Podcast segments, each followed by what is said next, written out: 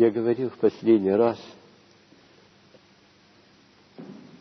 что сегодня вместо такой текущей беседы э, я попробую ответить на некоторые вопросы, которые были поставлены в течение последних двух лет письменно мне. И вот я хочу попробовать ответить на некоторые из них. И я просил также и владыку Анатолия со мной разделить эти вопросы. И я отвечу кое на что, и попрошу от владыка Анатолия э, подсесть и сказать свое.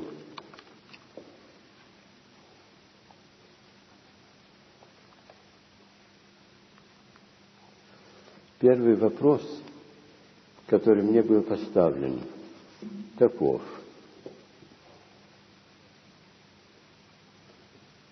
Можно ли каким-то образом заставить себя относиться к начальству в моем офисе со смирением, вместо поклонения и присмыкательства, которого от меня требуют ежедневно – и который мне никак не удается должным образом изображать. Стараюсь увидеть в начальнике хорошее, вызывающее уважение, но удается плохо. Уже сами требования непомерного выражения поклонения вызывают во мне глубокое отвращение –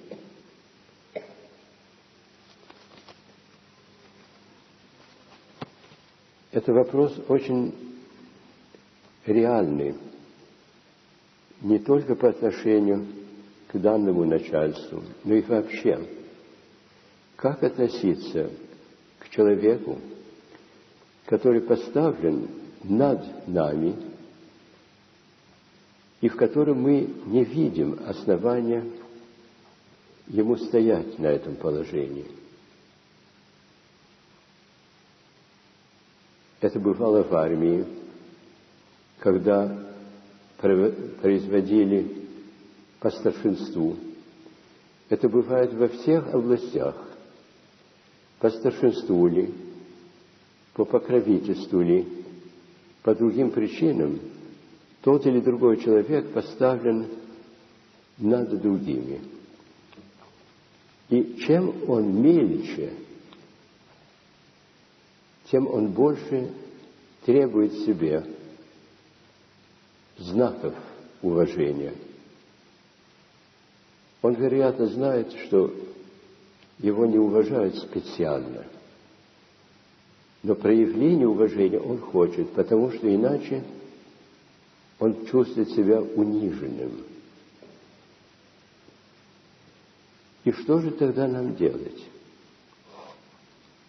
Иногда бывает, что можно человеку сказать правду. У меня был нелепый такой случай, когда еще был и молод, и неопытен, и надеялся на невозможное.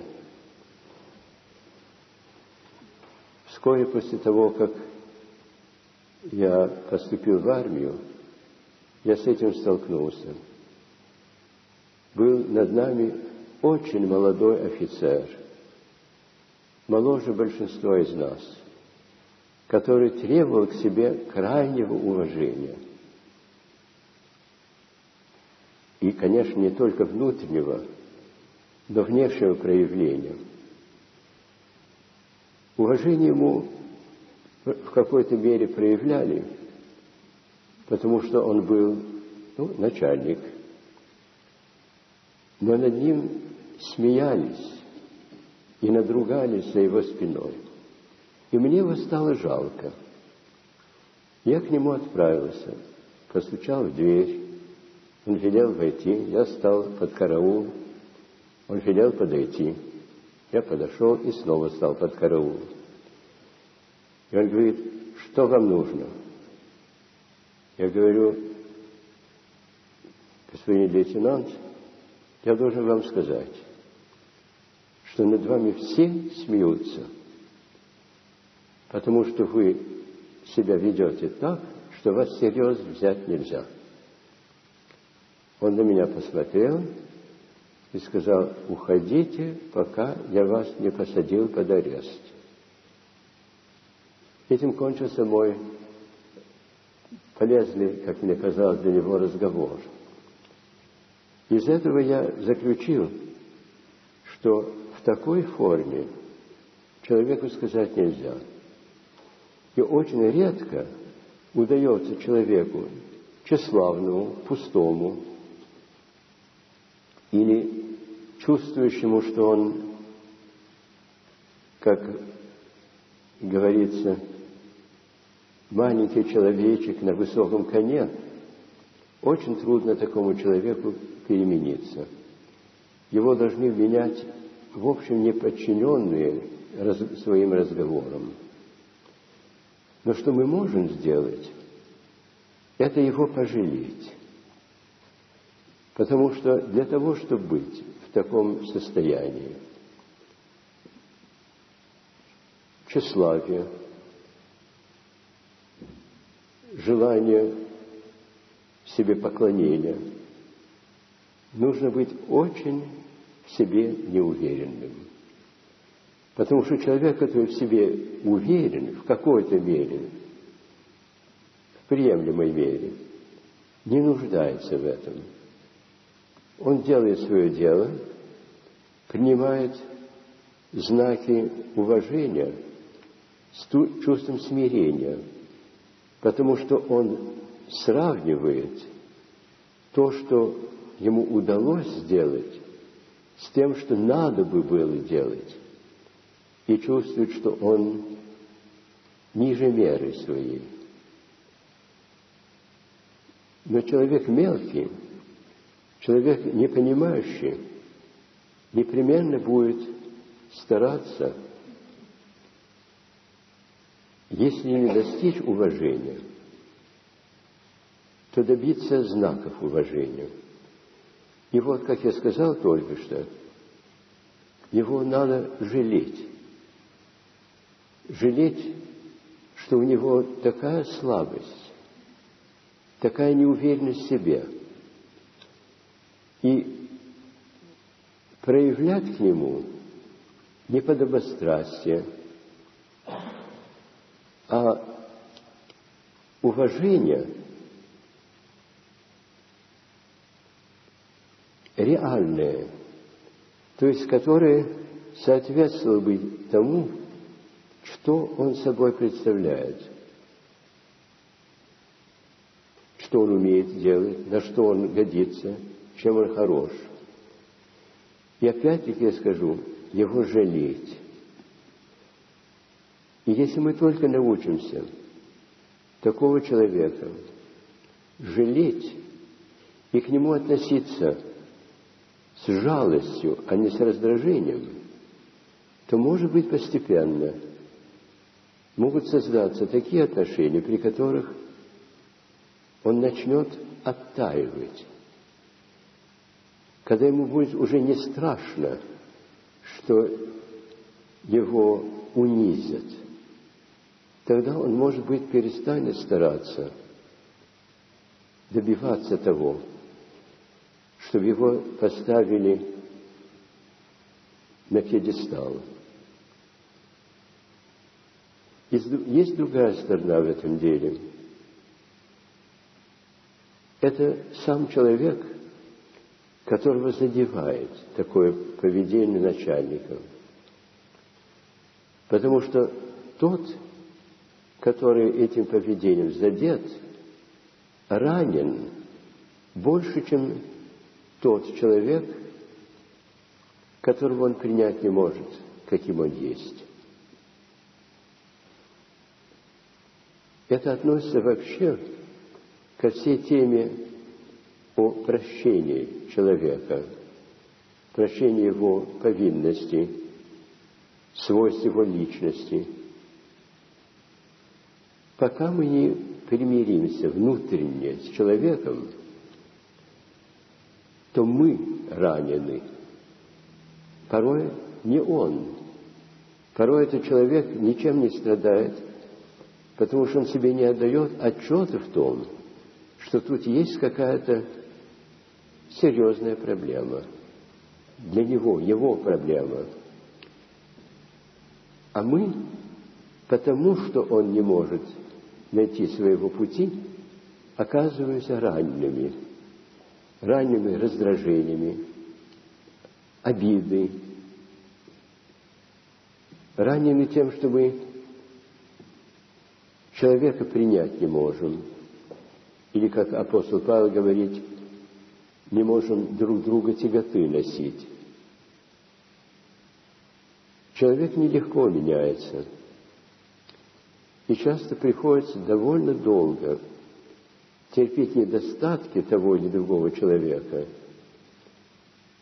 проявляя, проявляя к нему внимание, но не подобострастное внимание. Не такое внимание, которое, которого он ожидает, а человеческое внимание, которое дало бы ему чувство, что к нему внимательны не потому, что он добивается чего-то, а потому что он, как человек, заслуживает человеческого внимания. С вопросом о прощении эта тема очень остро стоит, потому что порой мы бываем оскорблены, ранены словами, поведением, просто всей личностью какого-либо человека – Порой мы ранены его словами и поступками намеренными, а порой тем, что он есть просто сам таков. И он, может быть, не страдает, но мы страдаем. И тут вопрос стоит о том, можем ли мы с человеком примириться – сказать, да, вот он таков. Скажем, мы примиряемся с тем, что человек физически неприглядный или нас отталкивает. Но мы это терпим, потому что физические свойства не его вина. И вот я скажу, что очень часто те душевные свойства, которые нас ранят и раздражают – тоже не его вина. Он не течился бы, он не добивался бы подобострастия, если бы он был в себе хоть сколько-то уверен, если он мог бы себя сколько-то уважать. Но очень часто бывает, что человек не может, не умеет себя уважать. Потому что ему никто не дал возможности с детства. И вот тема для человека, который находится с таким начальником, или с кем-нибудь, кто его оскорбил, или постоянно оскорбляет, в том, чтобы не дать этому человеку его самого ранить а с улыбкой посмотреть на человека и сказать «бедненький, бедненький», не понимает.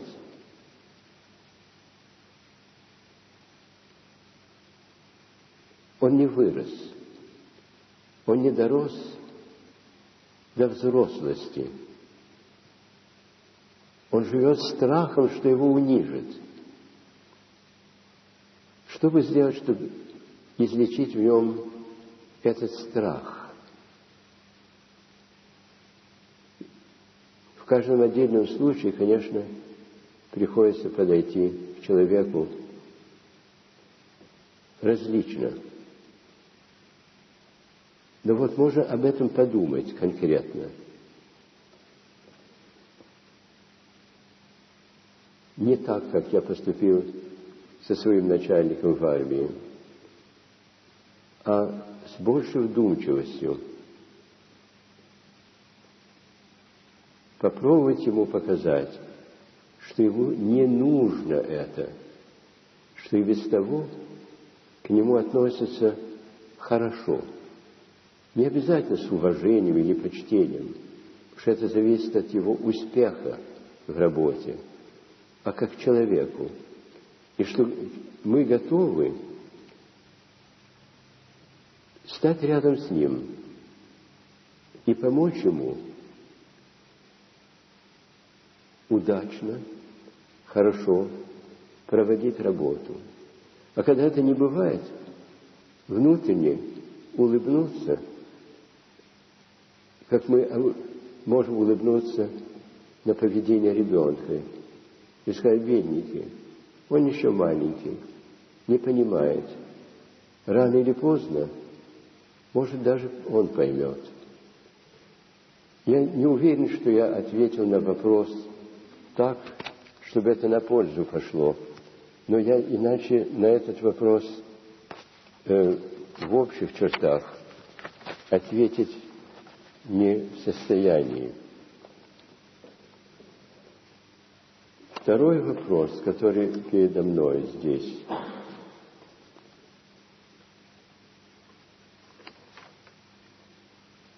Да, это тема о о которой я только что сколько говорил. И тема прощения идет очень далеко. Можем ли мы простить людей, которые страшно ранят нас и других? Когда речь идет о нас самих, это в каком-то отношении легче.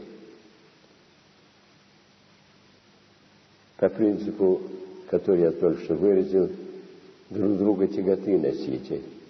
И так вы до конца исполните закон Христов.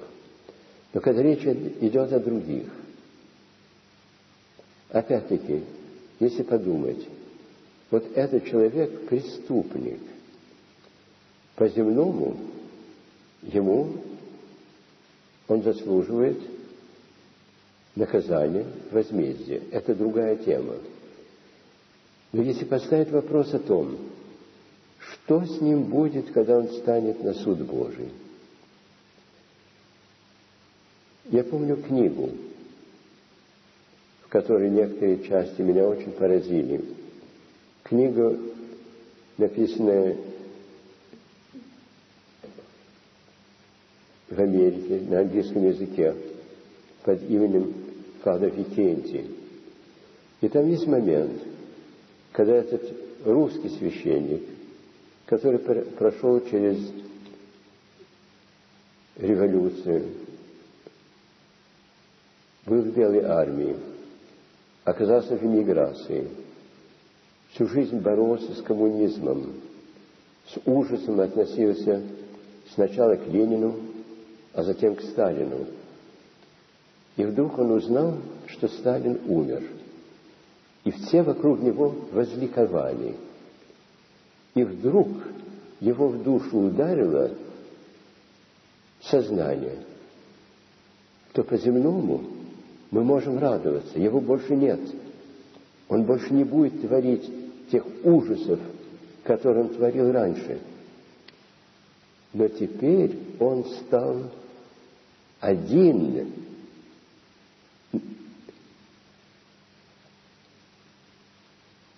перед судом своей совести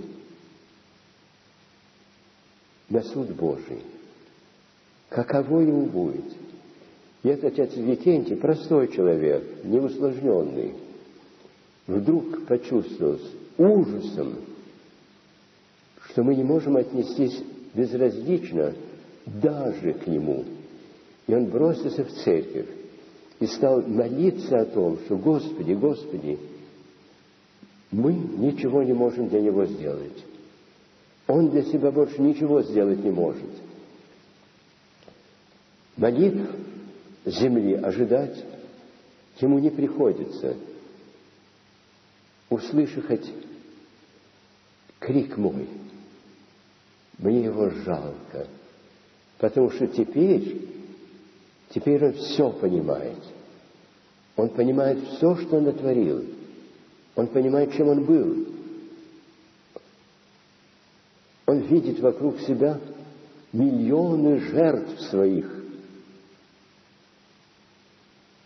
Он стоит в ужасе. Господи, Ты единственный, который может что-нибудь сделать. И тут мне приходит на мысль нечто, что писал католический богослов Жан Даниэлю, где он говорит, что единственная надежда преступника – это прощение со стороны тех, кого он онеправдывал или которым он сотворил даже предельное зло.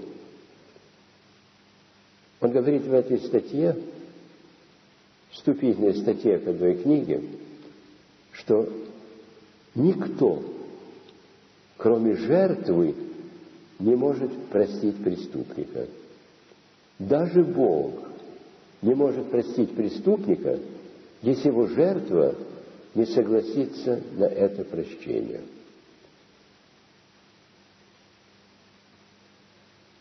Не все преступники в такой мере, которые, скажем, Ленин, Сталин, или просто преступники, которые убивают, изнасилуют, мучают людей. Но все рано или поздно станут перед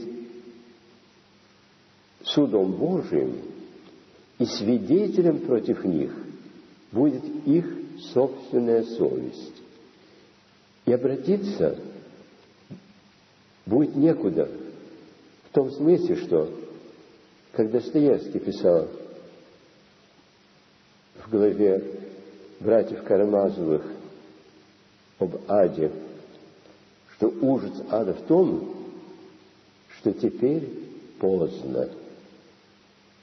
Поздно понимать, поздно ужасаться, поздно каяться, потому что изменить уже ничего нельзя. Единственные люди, которые могут спасти, это жертвы. Это те, которые пострадали из-за этого человека или через этого человека – но которые до него встали перед Божьим судом и так же, как он, сгорели со стыда, сгорели от ужаса того, что их жизнь была недостойна ни их самих, ни тех людей, которые его, их любили, ни Бога, который так их полюбил, что сам стал человеком и умер за них. В каком-то смысле мы можем сказать, что каждый из нас, когда он грешит, является убийцей Христа. Каждый из нас, когда видит другого человека в том же состоянии, может его пожалеть, и если он сам оказался жертвой, простить.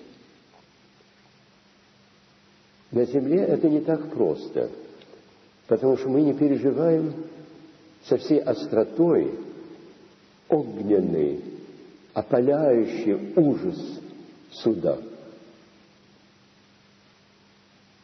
Вы знаете русское выражение сгореть со стыда. Мне кажется, что когда человек после смерти станет перед Богом, и увидеть все, чем он мог бы быть, увидеть все, что Бог ему дал, и увидеть все то, что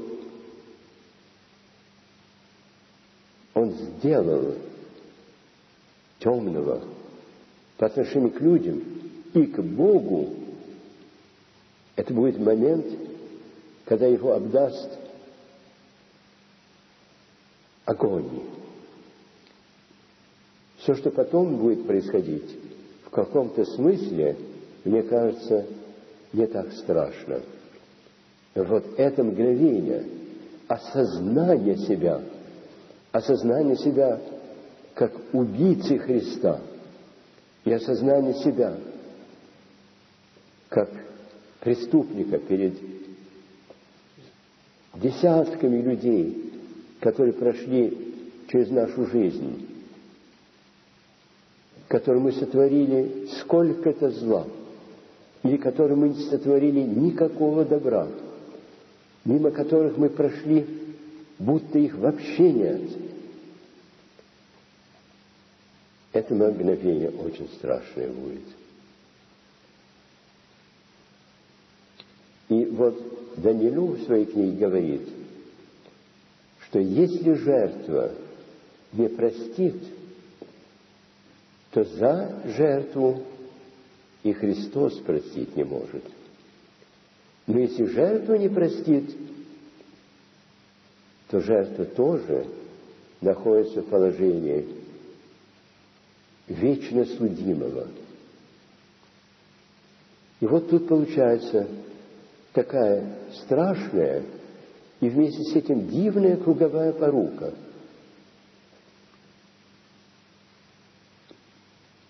Что мы можем быть спасены только теми людьми, перед которыми вы, мы виноваты.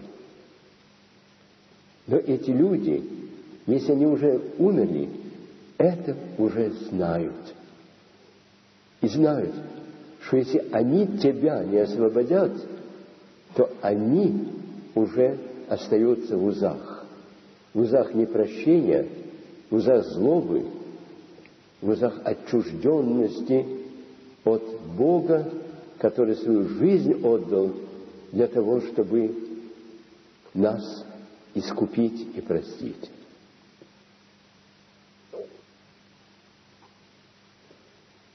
И поэтому так важно прощение не только для того, кого прощают, но и для того, кто прощает или отказывается простить.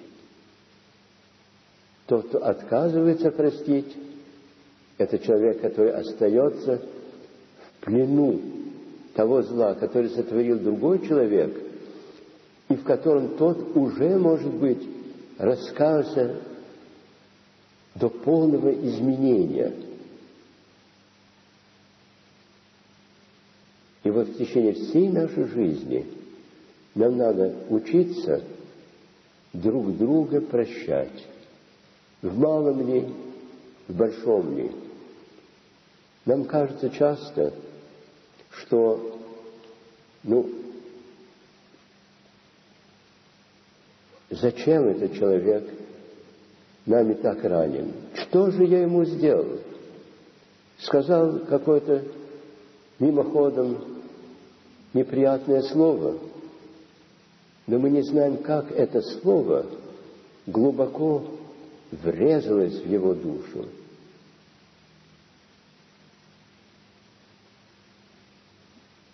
Есть стихотворение немецкого писателя котором он говорит «люби, всегда люби». он говорит жесткое слово, так легко сказано, и ты его сразу уже забыл, а другой уходит, раненый навсегда в слезах. Вот о чем мы должны помнить. Когда мы чем-нибудь другому человеку досаждаем, или его как-нибудь раним, насмешкой, невниманием, резким словом, укором, мало ничем. Мы это сказали без злобы. А рана-то какова? Человек на всю жизнь может остаться раненым, потому что это не обида, это боль не была разрешена. Она осталась. А разрешить ее может только тот человек, который нанес удар. Вот почему в начале поста мы совершаем обряд прощения. Мы его совершаем большей частью, да, увы, как обряд, как форму. Но надо идти дальше, глубже. Надо научиться простить, чтобы не только другого человека перед Богом освободить, не только для того, чтобы человека исцелить от той раны, которую мы ему нанесли. Нам она кажется ничтожная, но ведь песчинка в глазу может все испортить. Не обязательно нужно, чтобы человек был пробит пулями пулемета. Иногда незначительная рана может быть более убийственная, чем другая. Мне вспоминается во время войны. В ту же ночь принесли в наш пункт двух людей. Один был французский офицер, который шесть раз вышел из прикрытия для того, чтобы внести обратно в него раненый солдат. Он был страшно изранен пулеметными пулями. И можно было бы сказать, с таким поранением, конечно, он уже присужден к смерти. И в, тот же, в ту же ночь принесли молодого солдатика, который в кабаке поспорил с товарищем. Они оба были пьяны. Тот размахивал перочинным ножом, но ударил его в шею и отрезал одну из самых важных артерий. Казалось бы, пулемет, который разбил этого офицера, можно сравнить с теми страшными грехами, которые мы совершаем друг против друга. А маленький перочинный ножик, что же это такое? Из двух один был при смерти, а другой нет. А при смерти был тот, который был ранен перочинным ножом. Я никогда этого не мог забыть, потому что я это перенес вскоре. И на ту плоскость, о которой я сейчас говорил. Нет мелкого греха, нет мелкой обиды, нет ничтожного зла. Мы не знаем, как перочинный нож может кончить, прервать жизнь человека – вот подумайте над этим. Подумайте над собой и над другими людьми. Над тем, как мы относимся друг к другу. Как мы прощаем. И как нам нужно прощение. Сколько нам надо приложить труда к тому, чтобы человек мог бы нас простить. Потому что бывает и так, что мы человека обидели, нам кажется, что обида-то не такая большая. чего он сердится. Ну, попрошу у него прощения, их довольны от него, а он не может. И тогда мы начинаем его осуждать за это. Вы должны научиться тому, как и спрашивать прощения, и как исцелять человека, который мы ранили перочинным ножом или пулеметным боем.